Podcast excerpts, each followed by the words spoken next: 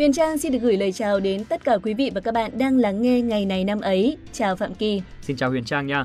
Vậy là 3 ngày nghỉ Tết dương lịch lại kết thúc rồi. Hôm nay Kỳ vẫn chưa quen lắm với con số 2022 đấy Trang ạ. Sáng vẫn viết vào kịch bản là 2021 cơ. Trang cũng thế đấy, chắc cũng phải lâu lâu một chút mới quen được. Nói chung là nhanh, chưa năm nào Kỳ thấy trôi qua nhanh như năm 2021. Hy vọng rằng sang năm 2022 chúng ta sẽ làm được nhiều điều đáng nhớ hơn nữa để thấy có một năm thật nhiều thành quả. Chắc chắn rồi, chúc Kỳ thành công nha. Cảm ơn Huyền Trang. Bây giờ thì chúng ta sẽ bắt đầu ngay với những nội dung chính của chương trình ngày hôm nay.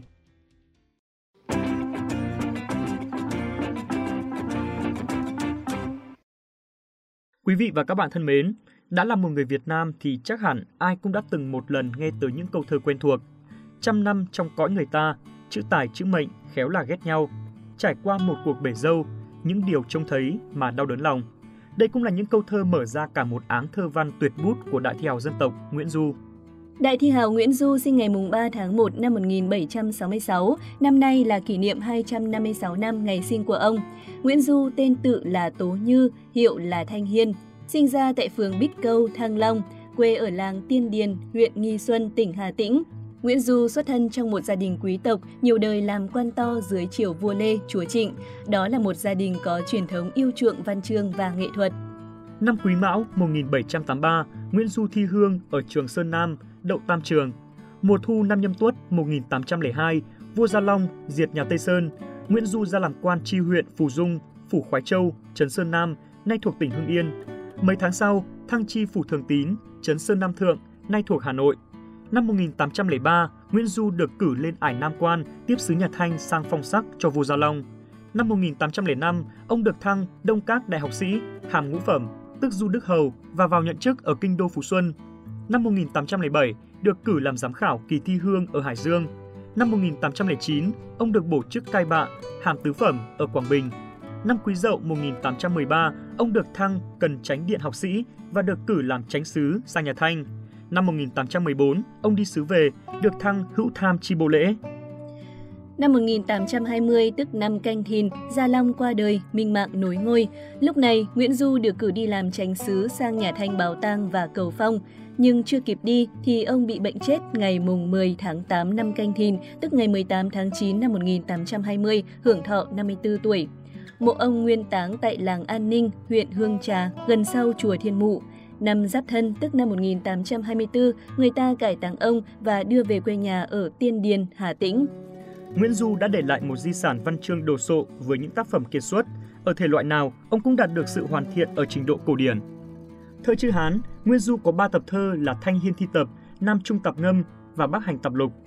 Thơ chữ Nôm, Nguyễn Du có 2 kiệt tác Truyện Kiều, có tên gọi khác là Đoạn Trường Tân Thanh, bao gồm có 3.254 câu thơ lục bát và văn tế thập loại chúng sinh, gồm 184 câu viết theo thể song thất lục bát. Nguyễn Du là nhà thơ có học vấn uyên bác, nắm vững nhiều thể thơ của Trung Quốc như Ngũ Ngôn Cổ Thi, Ngũ Ngôn Luật, Thất Ngôn Luật, Ca Hành, nên ở thể thơ nào ông cũng có bài xuất sắc. Đặc biệt hơn cả là tài làm thơ bằng chữ Nôm của ông mà đỉnh cao là Truyện Kiều đã cho thấy thể thơ lục bát có khả năng truyền tải nội dung tự sự và trữ tình to lớn trong thể loại thơ. Trong thơ Nguyễn Du luôn vang lên âm thanh, bừng lên màu sắc của sự sống, hằn lên những đường nét sắc cạnh của bức tranh hiện thực đa dạng.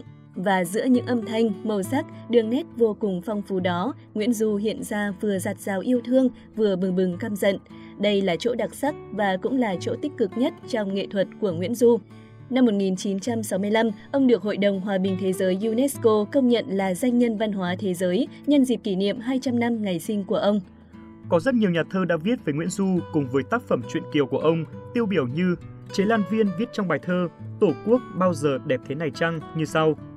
Khi Nguyên Trãi làm thơ và đánh giặc, Nguyễn Du viết Kiều, đất nước hóa thành văn.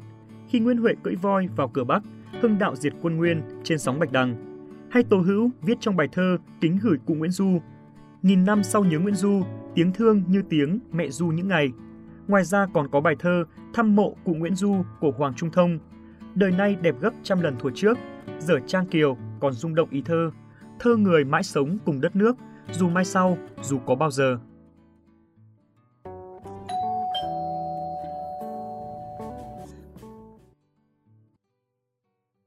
Sau đây xin mời các bạn cùng tới với những sự kiện trên thế giới.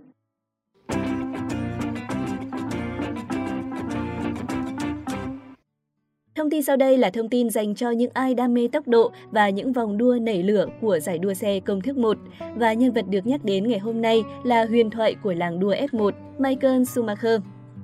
Michael Schumacher sinh ngày 3 tháng 1 năm 1969 tại Hürth-Hermannheim của Đức, năm nay là sinh nhật thứ 53 của anh. Anh được xem là huyền thoại của làng đua F1 với những thành tích đáng nể, đó là đã từng 7 lần giành chức vô địch thế giới. Theo website chính thức của công thức 1, theo thống kê, Schumacher là tay đua vĩ đại nhất trong môn thể thao này. Anh là người Đức đầu tiên đoạt chức vô địch công thức 1 thế giới và được cho là người đã giúp phổ biến môn thể thao công thức 1 tại Đức. Trong một cuộc điều tra năm 2006 của FIA, Michael Schumacher được bầu là tay đua nổi tiếng nhất trong giới hâm mộ công thức 1. Michael Schumacher có biệt danh là Schumi. Anh khởi đầu sự nghiệp F1 trong màu áo đội đua Jordan với chặng đua đầu tiên tại Rens Brigby năm 1991. Chặng đua này diễn ra không mấy suôn sẻ khi Schumi phải bỏ cuộc ngay vòng đầu tiên do lỗi động cơ. Một năm sau, anh chuyển sang Benetton và có lần về nhất chặng đầu tiên tại GP Spa-Cocham của Bỉ. Gắn bó với Benetton, anh đã có 2 lần vô địch thế giới. Ở tuổi 27, anh chuyển sang Ferrari. Tại đây, với những kỹ sư hàng đầu và sự hỗ trợ tuyệt vời từ những người đồng đội, Michael Schumacher đã ở đỉnh cao sự nghiệp với 5 chức vô địch thế giới liên tiếp vào các năm từ 2000 đến năm 2004. Sự nghiệp của Schumi đi xuống từ năm 2005, mùa sau đó cũng không được suôn sẻ và Schumi quyết định từ giã sự nghiệp. Sau đó, Schumacher tuyên bố trở lại. Dù vậy, phong độ sa sút khiến Schumacher không thể tái lập lại vinh quang. Schumacher chính thức giải nghệ vào năm 2012 và chỉ sau một năm, vào ngày 29 tháng 12 năm 2013, Schumacher gặp tai nạn khi trượt tuyết và bất tỉnh từ đó đến nay. Điều này đã làm cho người hâm mộ của anh thực sự rất buồn. Tháng 9 năm 2021, bộ phim tài liệu Schumacher về cuộc đời, sự nghiệp của huyền thoại Michael Schumacher đã chính thức được lên sóng, lấy đi nước mắt của nhiều người hâm mộ. Những thước phim cảm động được quay từ chính người thân trong gia đình, kết hợp với những màn trình diễn đỉnh cao trên trường đua F1 đã tạo nên hình ảnh chân thực nhất về Michael Schumacher. Vâng, thông tin về tay đua nổi tiếng người Đức Michael Schumacher vừa rồi thì cũng là sự kiện đáng chú ý cuối cùng của ngày hôm nay. Rất vui khi được đồng hành cùng quý vị và các bạn trong những phút vừa qua. Còn bây giờ thì Huyền Trang và Phạm Kỳ xin được nói lời chào tạm biệt. Hẹn gặp lại quý vị và các bạn trong những số phát sóng tiếp theo.